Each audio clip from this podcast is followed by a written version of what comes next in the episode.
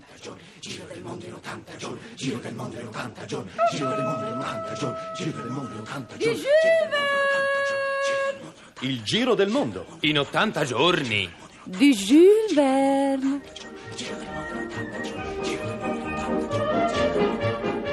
Traduzione e adattamento radiofonico di Ida Umboni e Paolo Poli. Regia di Vilda Ciurlo. 11° episodio. Ponte pericolante.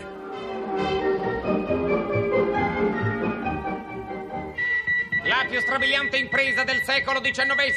Un gentiluomo inglese fa il giro del mondo in 80 giorni.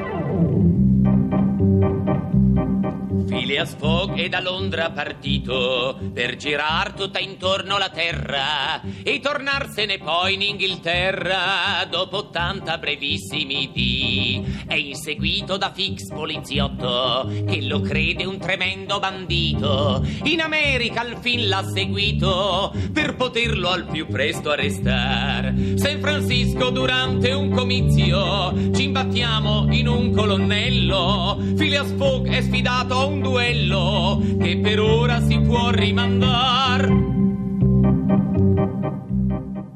Ferroviere? Prego, ferroviere. Ci metterà molto a ripartire questo treno? Ecco, vede? Ci muoviamo. Su questa strada ferrata non si è mai perso un minuto. Qualche vagone magari, ma neanche un minuto da quando il presidente Lincoln buonanima ne ordinò la costruzione. Mi ricordo che allora oltre ai viaggiatori si caricavano anche le rotaie. Ogni tanto ci si fermava a metterle giù e poi si proseguiva. È inaudito viaggiare su una linea non collaudata. Non perdete la calma, signor Fix. Considerate che l'America è un paese giovane. La giovinezza è la sua più antica tradizione. No, sono nervoso perché queste cuccette per la notte sono assai scomode. Ecco, bella roba, il progresso. Si sostituiscono le scomodità conosciute con delle scomodità sconosciute. Sono stato sveglio tutta notte. Già, sveglio come un ghiro, anzi come un trombone. Io non russo per vostra norma. No, dormite a voce alta. Non mi avete lasciato riposare. Oggi vedo tutto nero. Accidenti, vedo nero anche quel tipo là. Marsina nera, cilindro nero, polpe nere, guanti neri. Passepartout, vi prego. Quella tenuta fa scalciare il mio senso estetico come un mulo di cattivo carattere. Probabilmente è un predicatore mormone. Stiamo giusto attraversando l'Utah. Guardate le case piatte, disposte ordinatamente a scacchiera. Oh, sì, i mormoni, sì. Fanno tutto in maniera solida e quadrata. Le città, le case... E le sciocchezze. Lo sapete che hanno anche 20 mogli contemporaneamente? Come non li capisco. Adesso è chiaro perché quel tipo laggiù, seduto in fondo al vagone, ha una faccia da iettatore. Scherzare su certe cose è di cattivo gusto. Ah, non scherzo mica. Guardate, è il treno che fa gli scherzi. Sta rallentando. Ma no. Sì, ecco, si ferma. Niente paura, signori. Cosa da nulla. È solo un branco di bisonti che attraversa la linea. Oh, maledizione! Benedizione, piuttosto il cielo ci ha favorito. Senza lo sferragliamento del treno potrà meglio giungere al vostro cuore il sermone che mi onorerò di tenere nel vagone di coda sulle virtù mormoniche. Vi attendo numerosi, signori. Oh, che paese, in fede mia, dove si permette ai predicatori e ai bisonti di intralciare il traffico. Ferroviere, non si potrebbe scoraggiare questi irritanti quadrupedi bersagliandoli con oggetti contundenti? No, signore, si irriterebbero. E perché non irritarli? Non mi sembra che dal canto loro abbiano mostrato molta considerazione per i nostri sentimenti. Che si può, però deraglierebbero il treno. Niente paura, signori, non c'è che da aspettare che abbiano finito di passare. Sì, ma quando avranno finito? Che furia! Una volta questa linea transamericana ci volevano 6 mesi per percorrerla. Adesso bastano 7 giorni. Lasciamo un po' decidere anche ai bisonti. Siamo in un paese democratico.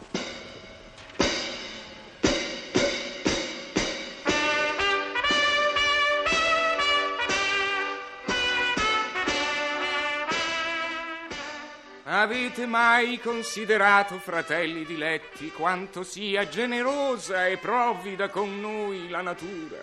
Avete mai meditato sulle sue meraviglie? e s'ha fatto due fessure nella testa dei gatti proprio in corrispondenza degli occhi. Ha fatto le uova di gallina dello stesso diametro degli ovaroli, ha fatto mute le aragoste perché non strillino quando le buttiamo nell'acqua bollente. Meditate, fratelli, per volere della natura ogni bambino che nasce ha sempre una mamma. Giovanotto, svegliatevi. Non sta bene dormire durante un sermone. Come? È finito? Il sermone? No, il passaggio dei bisonti. Spiacente per voi, né l'uno né l'altro. Oh, che splendore, signorina. Avete due occhi. Anche voi ne avete due. Ah, volevo dire che li ho già visti da qualche parte. Mi sembra strano. Li porto sempre con me. Mi chiamo Prudence e una fanciulla timorata deve sorvegliare sempre i suoi occhi. Mamma è molto severa su questo punto. Ogni volta che qualcuno dice una parola sconveniente, mamma ci fa intonare un inno, così che io e le mie sorelline, Constance, Patience, Perseverance e Innocence, siamo diventate il coro più richiesto di tutta la contea. Silenzio laggiù! Ogni volta che apro bocca parla un imbecille! Avete visto che figura? Se non vi interessa il sermone, perché siete venuto qui? Un po' per far passare il tempo, un po' per far passare i bisonti. E poi, visto che il predicatore era mormone e con tutte quelle mogli, sapete com'è, pensavo ci fosse qualcosa da imparare. Ah, vi interessano le mogli? No, le donne è tutta un'altra cosa. Quindi non siete sposato? No. Ah, ma una fanciulla timorata non deve parlare a lungo con un uomo non sposato. E nemmeno con un uomo sposato, se non è sposato con lei. Ma se è sposato con lei, molto probabilmente non avrà voglia di parlargli a lungo. Mamma è molto severa su questo punto. Ed ecco, fratelli, come potete ricambiare la provvida natura. Dico a voi, uomini, sposate. Sposate, sposate il maggior numero di nubili possibile. Altrimenti, secondo la nostra credenza mormone, le poverette saranno escluse dalle beatitudini celesti. E dalle beatitudini terrestri saranno esclusi i poveri scapoli se le pigliano. Insomma, secondo voi tutti quelli che si sposano fanno male? A tutti no, per esempio i miei genitori hanno fatto benissimo. Ah, il treno si muove, i bisonti hanno finito di passare, finalmente che sollievo, si riprende velocità. Ferma, ferma, un momento! C'è un uomo sui binari che rincorre il treno, vuol salire! Fate indietro signorina, apro lo sportello. Coraggio, qua, datemi la mano. Bravo, ce l'avete fatta.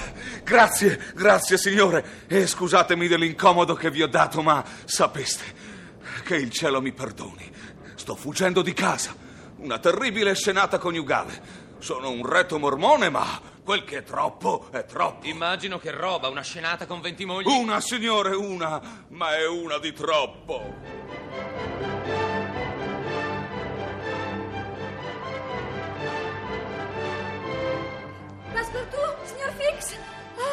Siete qui, meno male, questa non ci voleva. Sapete che c'è sul treno? Quell'odioso colonnello Proctor. Oh, quello del comizio? Appunto, quello che ha sfidato il signor Fogg. Accidenti, se si incontrano, stavolta ci scappa il duello. E io non voglio, capite? Se dovesse accadere qualcosa al signor Fogg, voi sapete, Passepartout, che per lui il mio cuore trabocca di riconoscenza. Appunto, quando un uomo è così generoso e cavalleresco, per forza ispira un sentimento di riconoscenza. Certo.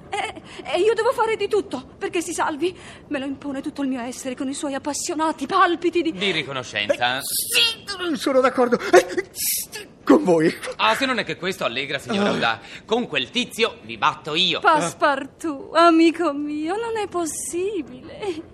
Non è possibile, vedete, il signor Proctor è un colonnello. E io un povero domestico, eh? Ma che significa? No, è tutta questione di regolamento, volevo dire di codice d'onore, ecco. No, ma rassicuratevi, signora, quel Proctor ha insultato anche me. Mi batterò io invece del qui pregiudicato, signor Fogg. No, volevo dire del qui presente, signor Fogg, ecco. Correreste tanto rischio per lui? Oh, farei di tutto per riportarlo in Europa. Signor Fix, voi non sapete quanto io vi sia grata. Ma temo che il signor Fogg non permetterà a nessuno di battersi al suo posto. Se vede Proctor siamo perduti. Ah, purtroppo sì, signora, uno scontro potrebbe rovinare tutto. Vincitore o vinto, il signor Fogg subirebbe un ritardo e allora il suo giro del mondo sarebbe irrimediabilmente compromesso. E la scommessa sarebbe vinta da quegli antipatici signori del Reform Club. Abbiamo solo 4 giorni di viaggio da qui a New York e in questi 4 giorni saremo i suoi 3 angeli custodi. Ecco, ci vorrebbe una scusa per impedirgli di girare per il treno. Ho trovato il whist! Se lo incolliamo a un tavolo da gioco non si muove più.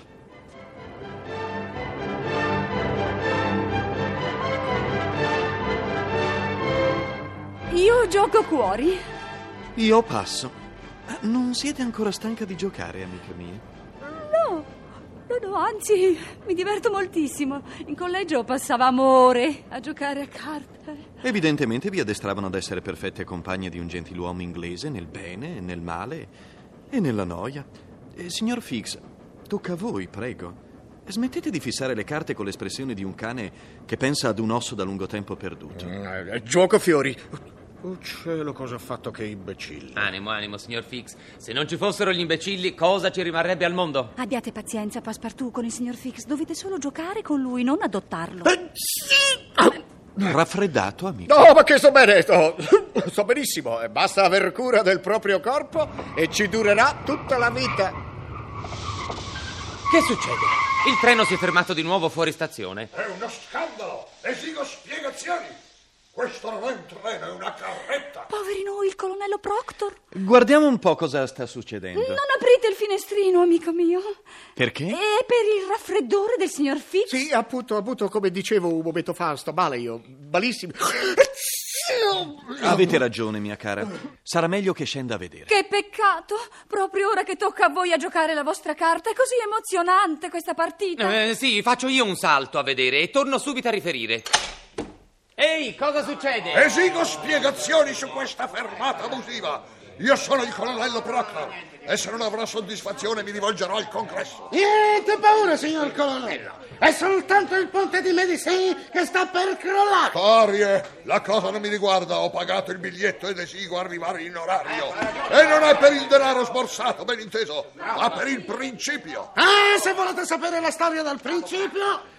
È stata la neve che gravando sul ponte sospeso ha fatto saltare alcuni cavi, così che ora non regge più al peso del treno. E dovremo stare qui e mettere radici nel gelo? Bisogna sempre prevedere gli imprevisti. Che scandalo!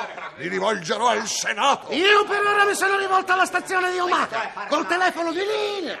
Hanno detto che faranno partire subito un treno di soccorso per Medici. Ah, magnifico! E arriverà presto? Prestissimo, signore. Fra 6 ore. 6 ore per poche miglia. Inconcepibile, inammissibile, inescusabile. Mi rivolgerò alla Casa Bianca. Un modo per passare il ponte ci sarebbe. Io direi prima passa la gente, poi i bagagli e poi il treno vuoto, così per dividere il carico sul ponte. Quante complicazioni, passerà tutto insieme. Ma siete matto? No, sono il macchinista. Lanciando il treno alla massima velocità diventa rigido, quasi tutto d'un pezzo, e spinto dalla forza d'inerzia fa una specie di salto. E in un amen si trova di là. E noi in un amen ci troviamo nella di là. Zitto voi, incompetente. Di che vi impicciate? Il macchinista ha ragione.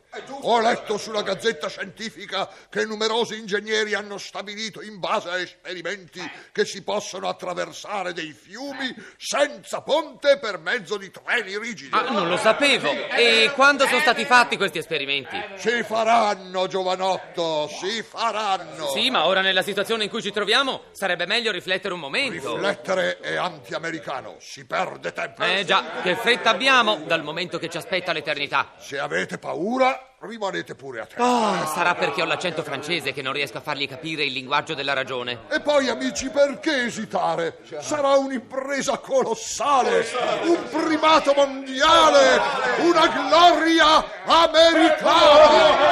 Poveri noi, tutti i cretini sono con lui, quindi alla maggioranza assoluta. Inutile insistere, che Dio ce la mandi buona. Signori in carrozza, si parte!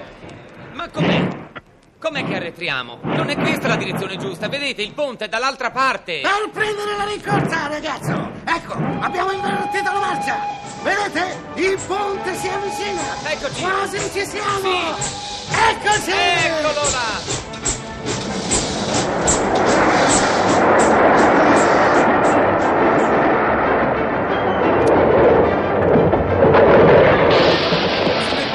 Signor padrone, siamo vivi per miracolo, sapete? Siamo passati, ma il ponte è crollato. È appunto il vostro turno, Passepartout. Sedete e giocate. Ma il ponte è crollato. Interessante. Ma vi sembra un buon motivo per interrompere così rumorosamente la partita?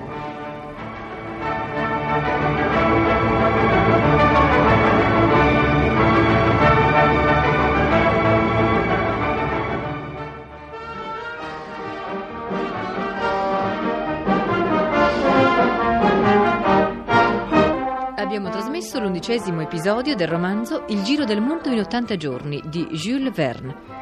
Traduzione e adattamento radiofonico di Ida Umboni e Paolo Poli. Compagnia di prosa di Firenze della Radio Televisione Italiana con Warner Bentivegna e Paolo Poli.